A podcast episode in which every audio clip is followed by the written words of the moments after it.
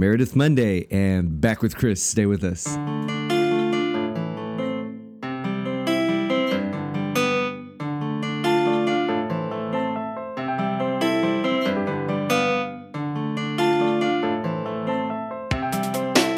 Chris, how the heck are you? It's been a while. It's been too long. Very, yeah, way too long, but uh, it's good to be back with you. Oh man, um, I am looking forward to doing this uh, final chapter of the book, and I'm sure anyone who's been tracking with us will feel the same way. Yeah. Um, it's uh, it's a roundup. It's a glorious roundup to everything. I mean, you just you you wax eloquent in this book, in this chapter at least at the end. You just really did you Well, feel thank you. Something while you were writing that last chapter? Did it overcome you? Were you in the moment? That was writer's flow, right? Yeah, I really tried to drive it home um, that it's all about Christ having accomplished our salvation for us. Yeah. So hopefully that came through loud and clear. Totally, definitely, without a doubt. Um, all right, so uh, just flicking over to the PDF. I mean, if anyone is uh, jumping in on us, I mean, this is actually a, a cool place to like start the book in some sense. You know, you could start here and go back to the beginning again um, because it is a good summary of everything in some sense as well. Um, but we're on page 160, chapter 7, and the book that we're talking about is uh, The Tale of Two Adams. And uh, uh, Chris, of course, is the author of that. Um, you can get it online. You can get it uh, at Amazon. And so go and get yourself a copy and uh, feel free to just go back and get those old um, episodes that we've done uh, up and running as you read through the book. It's encouraging to see some people are doing that. And um, and so hopefully this has been helpful to you. Um, basically, we kick off with with a kind of um, understanding of recapitulation, right? Um, Jesus has come to really uh, do the big do over uh, of of the failed Adam and the failed Israel, right? Um, exactly. Yeah. Walk us through what you uh, how you open the book there, Chris. Well, I, I opened the chapter by uh, talking about where the, the Old Testament left us, um, and that uh, I call him John the Baptizer comes on the scene of history as Yeah. the very last prophet from the Old Testament, um, and that Jesus doesn't. Uh, uh, Jesus is not recognized by the Jewish people because he doesn't look like what they imagined the Messiah would be Right. um, you know they wanted uh rambo you know they Totally. wanted um uh arnold schwarzenegger Yeah. but instead they got this weak guy who um you know isaiah tells us was nothing to look at Right. and um so it's i mean i i really tried to drive home the point that um it's by his suffering that he accomplished what adam failed to do Mm-hmm.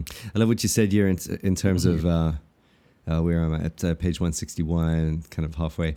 Uh, instead of being hailed as king, uh, he had to be whisked away to Egypt for safety. Uh, a life story that began like like this might tempt us to look elsewhere for the one who would accomplish God's purposes.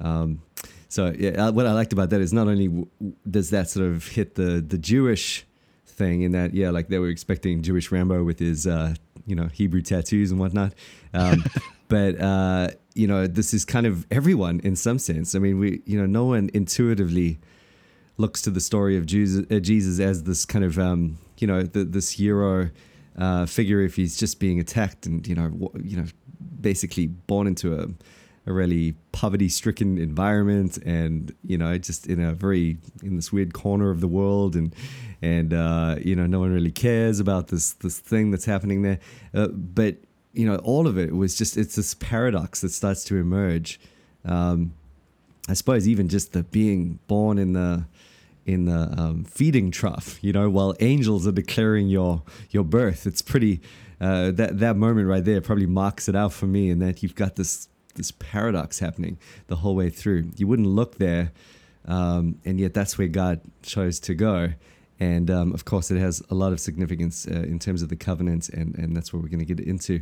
Um, but you say also the story, as a result, uh, the story of Jesus' life in covenant with God strikingly resembles the story of Adam's life in covenant with God. Help everyone understand what that's all about.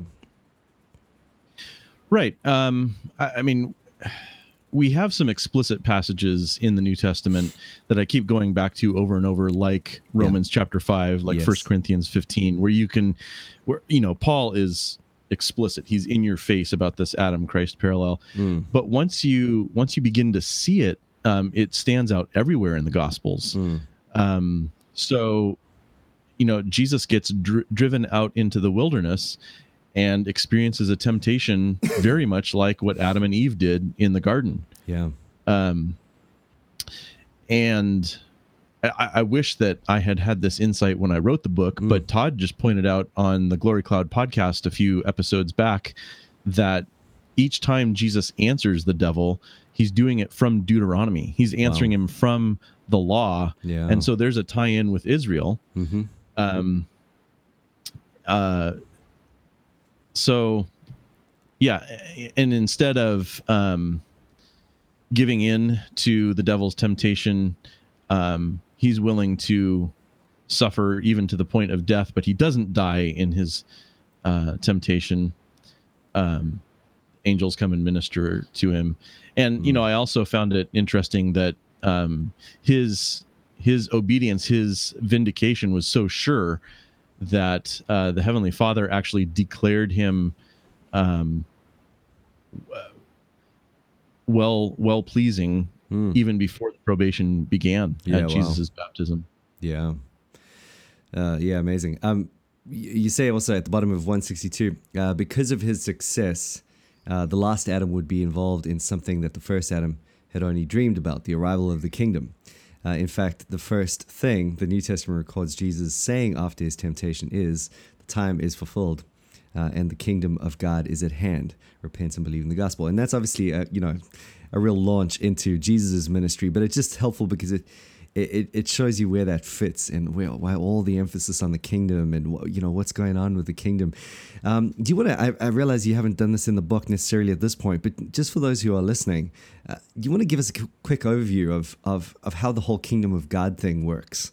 I'm thinking here in just just in terms of the storyline. When does the kingdom actually come? Is it foreshadowed before then? How how are we to process all of that? Well, that's a great question.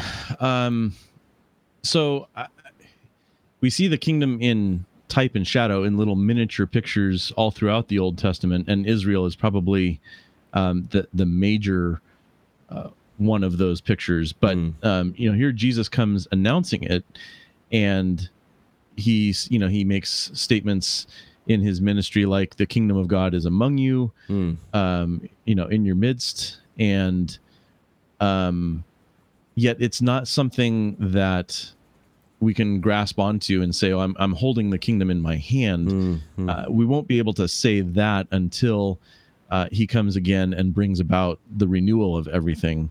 Mm. Um, so we're making the the distinction between um, the kingdom beginning in principle, but not coming in power and glory until Jesus returns. Yeah, that's a good way to put it. Um, are you okay with the those typical categories? The kingdom inaugurated, kingdom commencing, kingdom consummated, mm-hmm. all of that. Yeah, that's just well yeah. with you. And I noticed also in this chapter using a lot of um, uh, Vos's book, um, or just his general eschatology. And I think you got a diagram in the next page. Yeah, totally you do. Um, so uh, that that's helpful, right? That that that eschatology. Yes. Um, in fact, I I borrowed one of Vos's diagrams on on one of the pages here. I'm sure you won't mind. I mean, it's. I, I hope mean, not. He stole it from the Bible anyway, so whatever. um, all right, so you say uh, the ratification of the new covenant caused a radical change in history and eschatology. It changed history because the time of waiting on God's promises was over. Uh, the last Adam uh, had come not only to correct the problem of the fall by his sacrifice of himself on the cross, but he had also come to earn the right to enter into the ultimate kingdom of God. And so it's kind of this thing that you hear over and over again in, uh, if you read Michael Horton, I suppose, uh, that, you know, as goes the king, so goes the, the kingdom, right? And that thing right. that's been set up for us, even in the understanding of the kings and the kingdom and, and just Israel, it, it's all starting to happen in, in reality.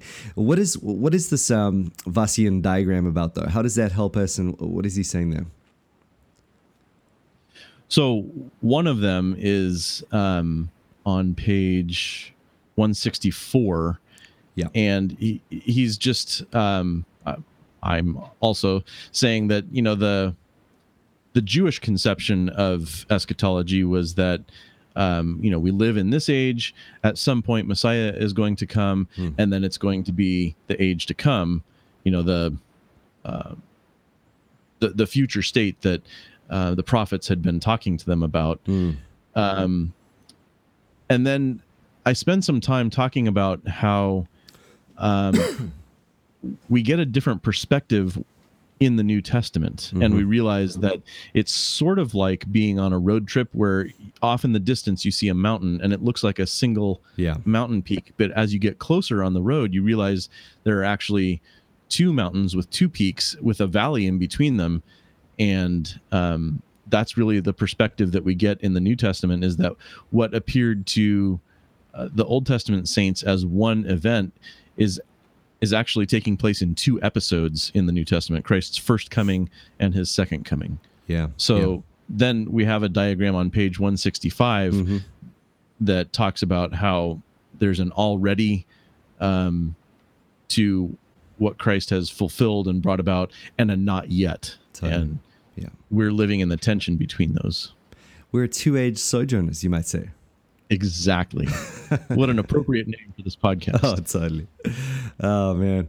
Um, in fact, I shared the other day. I was just uh, finished. I don't know if we had this talk or not. I can't remember, but um, I just finished reading um, Jonathan Leeman's Political Church. Um, I don't know if Hmm. you've, have you read that? Have you seen that? I haven't. No. Okay, yeah. Well, basically, he's just kind of, you know, going through the whole two kingdom thing, and he was just going, yeah, well, you know, let's let's go back to the two age Vosian thing. You know, let's just stop calling it kingdoms and start calling it ages. And um, and he's trying to get out of the whole thing and just find a, a middle way. But I just thought if he's right, then uh, we got the right name for the podcast. You know, didn't call ourselves two right. kingdom sojourners. We call ourselves two age sojourners, tapping into our Vosian roots there. Um, Okay, but now in terms of the overlap and the in breaking of the future age, I mean, you've got obviously this big thing going on on the cross, where, as you say, the final judgment of the last day. I, I find that a very lucid kind of, you know, there it is, right? The final judgment comes crashing in into that moment uh, as Jesus dies for us, um, and and then of course at the resurrection, where you see this foretaste of what is to come for everyone, um, as Jesus is you know he enters into that that that resurrection glory already. Uh, you say again jesus did not simply come back to life uh, as the reward for his perfect obedience. The father bestowed upon jesus the kind of life that is necessary for the existence in the ultimate heavenly kingdom of god. The resurrection body of jesus matches the description of new creation bodies um, in revelation 21 and 22 so that's awesome. You know that's that that is a, that's exactly right. You have to understand what's going on there, right? In terms of eschatology, that's why that that tension begins. Yes, exactly. And um, I don't want to skip um, an insight that I'm always excited about, which is that for the first time in history, at his resurrection, um, well, at his ascension, the, Hmm. the first human being ever has entered into heaven. Yeah, well, I know, amazing. and, and- that, and, you know, Kline's thing helps there so much as well because, you know, I don't, I don't know where it was that he talked about it, but I remember lights going on in my brain as he was talking about that, like sort of another dimension thing, you know, and mm-hmm. um, and just even the going up, Christ ascending, and then you know, the idea of ascending. You know, now we think about that and we're thinking, um, you know, where where did he go exactly? You know what I mean? We've been pretty high, and uh, we we've been to space, and you know, what, did he just keep going? No, that's not what happened. But we realized, I mean, just the going upwards was in. It was the symbolic sort of understanding of the of the heavenly realm that was being communicated, but Christ is in the other uh, I don't want to say another dimension. It sounds too sci-fi, but you know what I mean. And uh, and he, he is there, which is the point. It just helps you know that there is a real, um, you know, Jesus is already there, which I I always struggled with. I was like, well, where is he exactly? If he's if he's um, you know if he has a real body, you know, uh, is this a place in the universe? But it's it's just a yeah. You have to uh, you have to skip to a parallel dimension. There we go. I said it. Well, I mean, Kline himself in God, Heaven, and Armageddon says that that's basically the best word we have in English That's to true, yeah. to describe it. Yeah. Yeah, dimension. There we go. Don't throw throw away the, the old sci-fi movies. There's something there.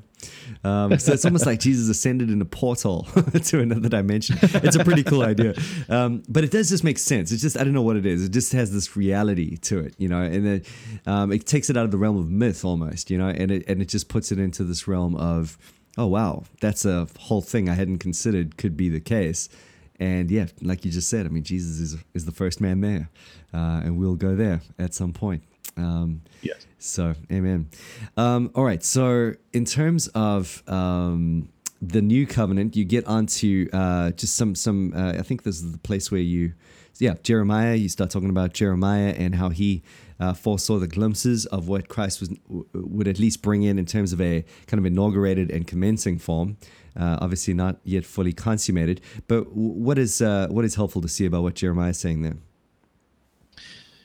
So, um, there are ways in which the new covenant is um, like the covenants that have come before, but there's also some important ways in which it is unlike the covenants that have come before. And Right. one of the things that Jeremiah points out is that unlike the covenant with Israel, the new covenant cannot be broken. Yes.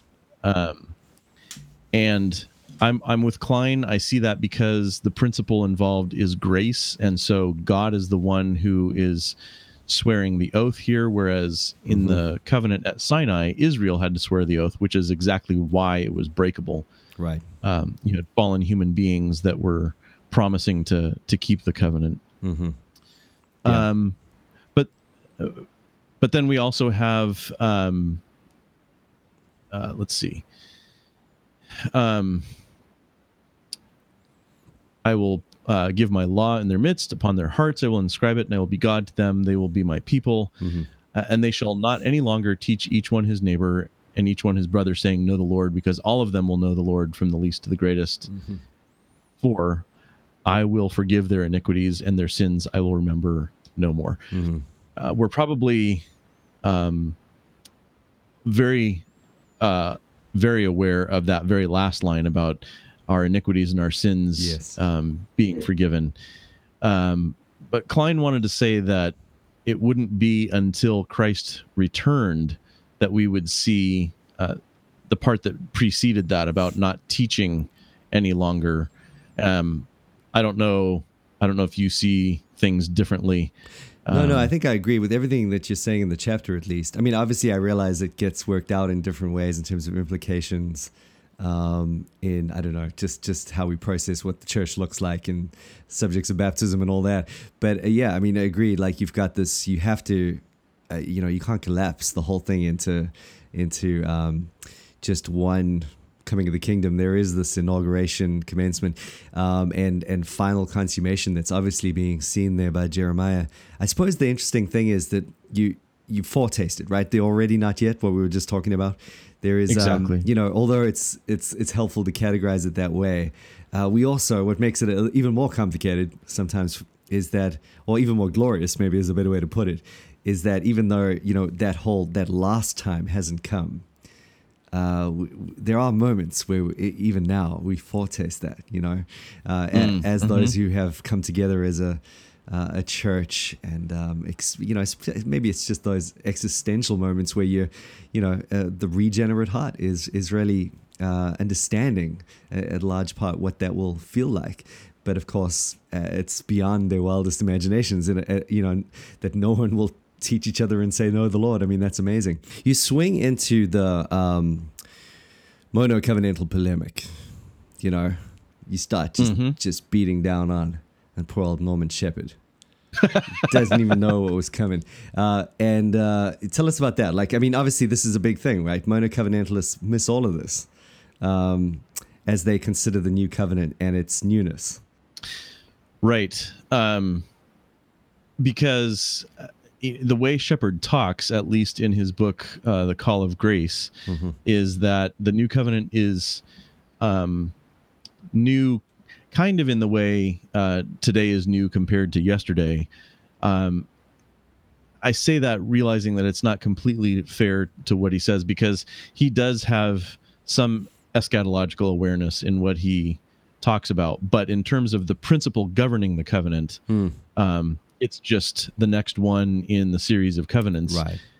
You know and this one is based on promise and obligation just like the mosaic covenant was based on promise and obligation Mhm, for mhm. norman shepherd Yes. so yeah i do i do come out swinging against that Yeah, totally. And and uh, yeah, it, it it is just it's a total as you say it threatens the gospel. It's just it's not the gospel ultimately. It's terrible, and so yeah, to the degree that that I mean, it is just uh, you mentioned mono covenantalism, but I, as you read, you realize it's relevant just on any. It's it's it's certainly even for someone who doesn't even really experience any of this, you know, in terms of reformed circles back and forth. I mean, you've got this pervasive, um, you know, uh, NT Wright kind of stuff um, and new perspective on Paul stuff that just is in every part of the church, it feels like. And uh, it has its relevance there, even if you're just uh, considering all this for the first time. I mean, what we're saying here, what you're saying in the book is essentially that you know it, there is something about the new covenant that means that what NT Wright's saying just cannot be true, and um, that for federal vision as well, and for mono covenantalists, and whoever wants to mesh law and gospel together, I suppose, are always going to end up with this problem because the new covenant is this, um, it's the covenant of grace in its purest form. It's just. Um, it, it, it, you know, as you as you point out again and again in the chapter, I mean, this is God swearing the oath and taking the curse and just doing it all. Right. And so, unlike the Abrahamic covenant, which, you know, we're, you and I and Kline are all saying was also uh, based on the principle of grace, Yes. it was also promise where everything for Abraham and his descendants was completely forward looking, having to say, I, I don't completely understand what God is talking about, but I Mhm. believe, I believe him. Yes. Um, now we have God Himself taking human nature to Himself and accomplishing it. So now, now we're looking at God in the flesh, saying, "Okay, this is exactly what God was promising to Abraham, but Yeah. now we have it." Yeah. Wow. Um, and so, uh, in ter- on that point, you mentioned a little bit about um, animal sacrifices not actually removing sin and so forth. Um, We are saying everyone's looking the same cross, everyone's being saved in the same way, you know, contra dispensationalism or whatever. Um, so we're not wanting to see any discontinuity in that sense, and you know, uh, insofar as that overlaps with what mono covenantalists are saying, fine, that's fine. But um, in terms of um, you know, what did that that actually? If Jesus only came um, to fulfill all of this uh, down the track. Um, I don't know if you have ever read that um, article, uh, Chris, about that Lee Irons wrote about Leviticus. Have you ever read that?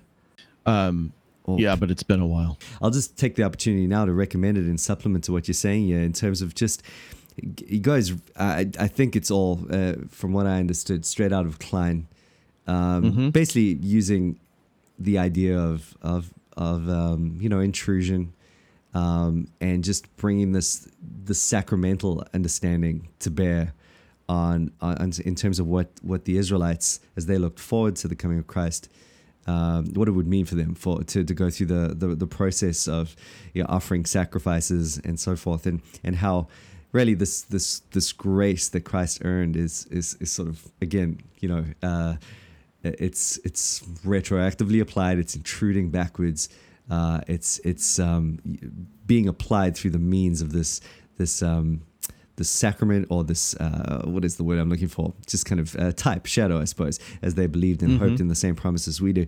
Uh, th- that was just a really helpful paper to just go into some crazy detail on this, and uh, I think it would probably be especially helpful for those who are um, perhaps coming into it from New Covenant theology or. Um, uh, You know, anyone that would try and just, or anyone that would struggle with seeing a covenant of grace prior to to the coming of Christ.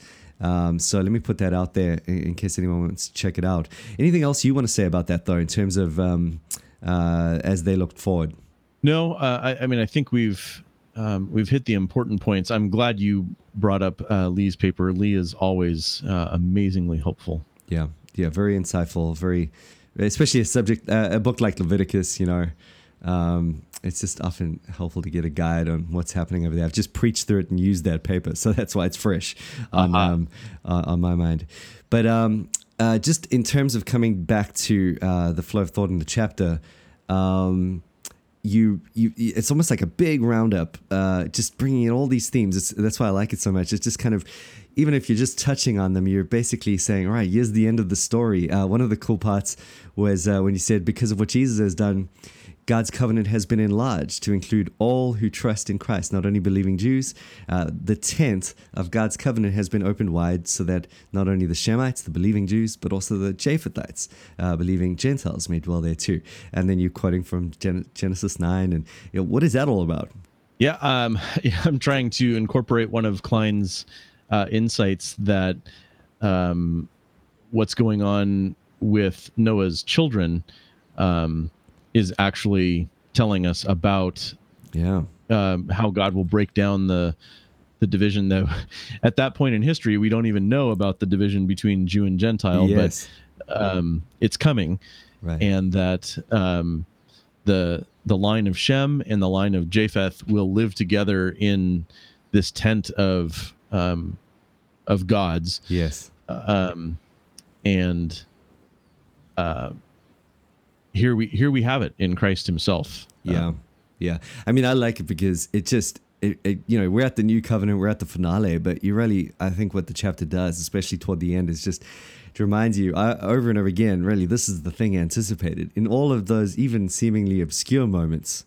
Uh, in, in, the story and lead up, and even from Genesis, and of course we know that, but just even just the idea of the Japhethites and the Shemites, and it's all already there looking forward and now fulfilled in, in what Jesus has done. And the rest of the paragraph there just keeps on going. You know, you just you're roping in all the all these ideas again and again just to show this great finale that we have in in Christ and what, what we now look back on as Christians, which I thought was really powerful.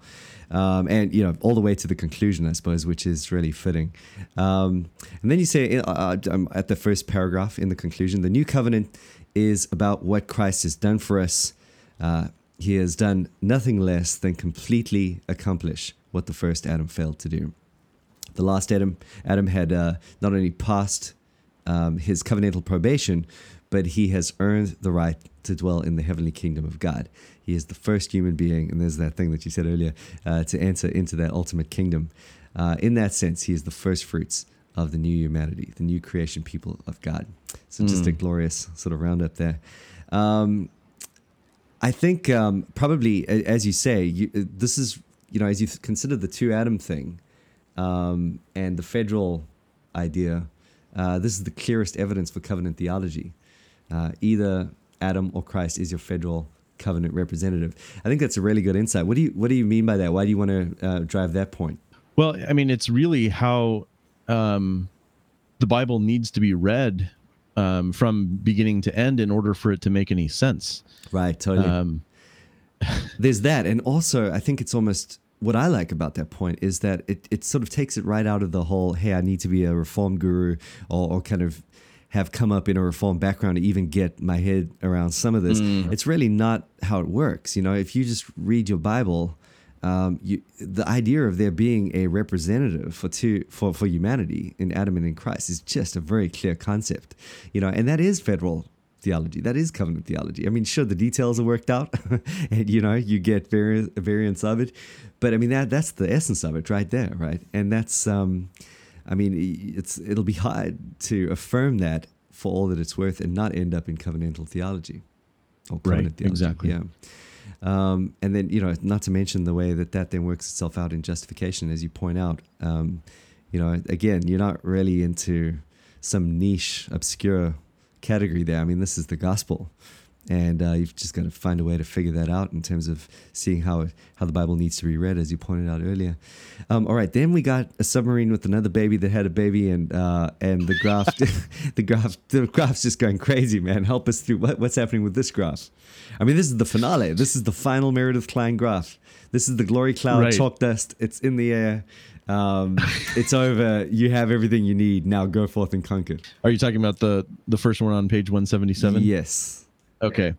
So I love this one. Um, this is what we were discussing earlier in terms of final judgment happening in two episodes. Mm-hmm. And so we have the Christ, uh, the sorry, the cross, mm-hmm. where the first episode of final judgment happens, and it happens for us on our behalf uh, mm. as believers. And then we have the second episode um, at the the last day when Christ returns, and that's final judgment for unbelievers I, it's hard to say this in this uh, submarine, but um, that second episode is going to be for us like getting off of the ark. Yeah, that's great. Um, you could draw a little picture of arc there. yeah, I could You just put a little. little mental cue. I mean, the whole thing kind of looks like an arc in a weird way. Yeah, you're right. Yeah, totally. I mean, I've been thinking about this point a lot lately, just because uh, we had some pushback um, to what we were saying on the Glory Cloud podcast about Right. this, Yeah. um, and so I want to, I want to say to listeners that um, if you are trusting Christ for your salvation, you have already um, survived God's wrath and His judgment at the cross. yes. Um, so uh, take comfort in that Yeah. Um, we've got another um, another couple of diagrams Right. on the next page 178 Mhm. um, jesus uh, ascends after his death on the cross Mhm. and you know that's that's underscoring the point that we've already talked about about him being the first human being to enter into heaven Mhm. um, and then that means that um, everything between Christ's ascension into heaven and his return at the end of history is uh, this church age Yeah. where we live um, with, uh, I mean, we've actually got three different lines going on here for, Mhm. for Christians. We've got the invisible heavenly realm that we do participate in because we're united to Christ who is in heaven. Yeah. Um, Yeah. We're involved in the covenant of grace, which um, really is the the realm of the church, and we've also got a foot in the realm of common grace as well. Right. Totally. There's the two age thing again. Yep. We're just sojourning. Okay, cool. um, sweet. All right. Well, that kind of wraps it up. I mean, there we go. So if you have, if we've hopefully um, made you curious as to what those diagrams are about, they look like submarines and arcs, and they have little pointy things, and they look like missiles, and uh, they they came out of the mind of Meredith Kline, and uh, Chris has revamped them here for print. Uh, so man, you have to go and check this out now. I mean, there's only so much you can reconstruct in your mind in terms of what we've described. yes. So you need to buy the book. You need to check it out. Have a look. It's just a great overview of covenant theology, biblical theology, the doctrine of justification, um, and uh, and then you've got these append uh, one appendix, one yeah, the Westminster, two. I think we've got a couple. Oh, Um, sorry, the yeah. first one is to demonstrate that what we're saying is not just Reformed; it is Protestant. Right. Good, so good, good. every Protestant um, uh, tradition that that put a confession of faith together has basically come out uh, for a law gospel distinction for justification by grace alone through faith alone because of Christ alone. Not everybody, like the Lutherans, for example, don't have uh, a covenant, a system of covenant theology Right. um, but they would certainly be on board with us about the law gospel distinction and justification. Um, Right. and then um, I think there is a second. Oh, there, Yeah, there's another glossary, appendix with some yeah. recommended reading. Oh, glossary as well. Yeah. Have you got a recommend? Oh, there we go. Recommended reading. Wow, I hadn't seen that before. Great. Um, cool. That's very helpful, actually. The glossary and that. Um, fantastic. So, if you did want to, on that point, I was going to ask you. Um, wh- you know, if people have finished reading this book now, hopefully they've got a good overview. It's been accessible. They've been tracking with us. They've enjoyed it. Where to next? You know, just they don't have to. Uh, spend uh, a million dollars buying all these books and um, freak out. How, wh- what's the best thing to go to next? Do you think? I mean, do you think it's good jump straight into Kline, or is there another thing to um, uh, perhaps go through before then? Boy, that's a that's a good question. Mm. Um, yeah, I mean, I guess if if the book, if the Tale of Two Adams makes sense and you've tracked with it and you feel like you've digested it, then you probably are ready to start with some of Kline. Probably either uh, the structure of biblical authority or um, by oath consigned. Either one of those yeah, two. true. You know, another one that just comes to mind. I don't know how to pronounce this guy's name. Um, Jian Jiang uh, Jiang. Oh yeah. Uh, how do you pronounce that name? Uh, I on, don't you- have it right in front of me. Um, I think it's Jiang. Jiang. I think you're right. All right, cool. Anyways, Jiang Jiang. he's like this really Jedi dude. That's he's written a whole bunch of like really awesome books. But he wrote a biblical theology. Have you seen that? I have. I Yeah. don't own it, but I've seen it. Yeah. Right. I've I've uh, I've got it. I've checked it out. Um, I w- haven't read the whole thing, but from what I've read, it's just very lucid, and uh, you know, it, it in some senses, what he's done really well is that he hasn't brought too many things into. You know, he hasn't made it too complicated. Like you can tell, there are a million things he could have brought in to kind of. Uh, to, at the at the point of redemptive history that he was working through, but he kind of he did a great job of just keeping it, you know, uh, what just just very lucid and moving forward for someone that perhaps is just uh, delving into these things. So uh, he wrote a book called Biblical Theology. I, I pretty much, if you Google Jeong, that's J E O N G, and then you just throw Ku in there as well, uh, K double O, because that's like his middle name or first name. I don't know. Um, and uh, biblical theology, you'll definitely hit that book. It's like 10 bucks on Kindle. Again, it's just really helpful. And maybe, you know, if you just want another run through biblical history, it's just good. It's obviously he's he's just Kleinian through and through. Um, and so you're going to get more of that and just another run through.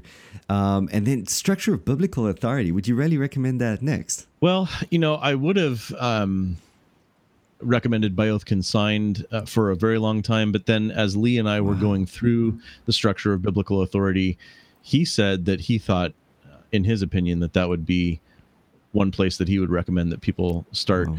And I, I can kind of see the wisdom in that. So that's why I say either one. Yeah. Well, what would be some of the wisdom of that? I'm just trying to, because for me, that was quite a scary book. I mean, Oh, I, really? yeah, I sort of, I, I got through uh, God, Heaven, and Armageddon much easier than that one. But but I can see how structurally or information wise, it'd be good to have that first. The structural uh, structure of biblical authority. You know, you just get more of Kline as you're working through. But I don't know, just in terms of it was just so confusing the whole thing. I don't know. Maybe it was maybe I read it too soon. Maybe maybe I'm prejudicing the whole process with my experience. But yeah, what what what, uh, what would be some of the wisdom there in terms of going to that book first? Well, he the work that he does uh, with the relationship between canon and covenant, um, I think, is helpful for understanding what the Bible is and why it's put together the way that it is, and why it's the New Testament that governs us as the Right. church. Okay, I Uh, I think that's a really helpful point. Yeah. Um, right. So yeah, for for getting that, this is what makes Kline tick thing. Mm-hmm. Uh, probably yeah, that would be the one. Maybe for someone who's just wanting to get to the actual content though, and just wanting to see how the Bible kind of all connects together. Um, you know, they might get a little bit bored with that, or just a little bit like, what, what are we even talking about here? You know, where's the juice? Where's the good stuff? You know, um, it's almost like you want i don't know so for me kingdom prologue was it's just terrifying it's massive you know it's awesome but it's also terrifying where god heaven and armageddon was just kind of there it, it's nice size sure there are little there are parts where you get lost and but you, you feel like you can press on through and there's a hope to making it towards, towards the end so That's yeah a good point. And so, yeah, I think I think we could say that God, Heaven, and Armageddon would be another good um, place to start after the Tale of Two Adams. Um, Kline said that he wrote it for a popular audience.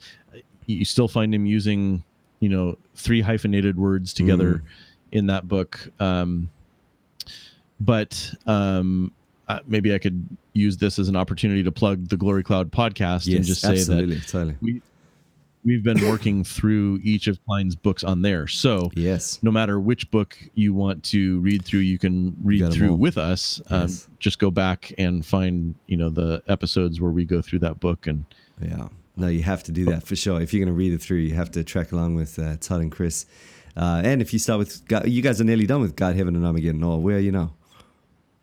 I think we're a little past the halfway point now. Okay, right, cool. Yeah, so uh, there we go. There's definitely enough to to get you started there on that one.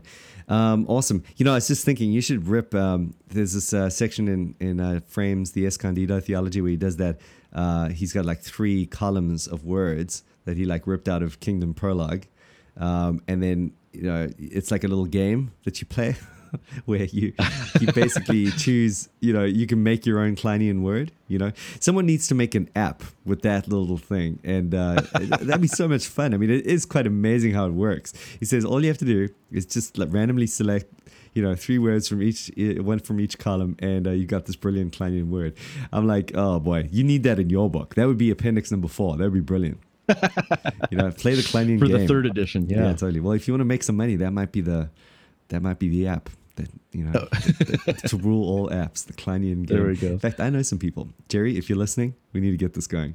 Um, all right, cool. Um, well, that's it. Thank you, Chris. Really appreciate you um, walking through that with us. And um, the pleasure is all mine. Um, I really appreciate you being willing to um, talk about the Tale of Two Adams and to help help promote it. Um, I mean, I I made the PDF freely available on the internet uh, so that people could benefit from it. And if you like it, you can buy it. Um, but I just I hope that it um, focuses your your eyes on Christ.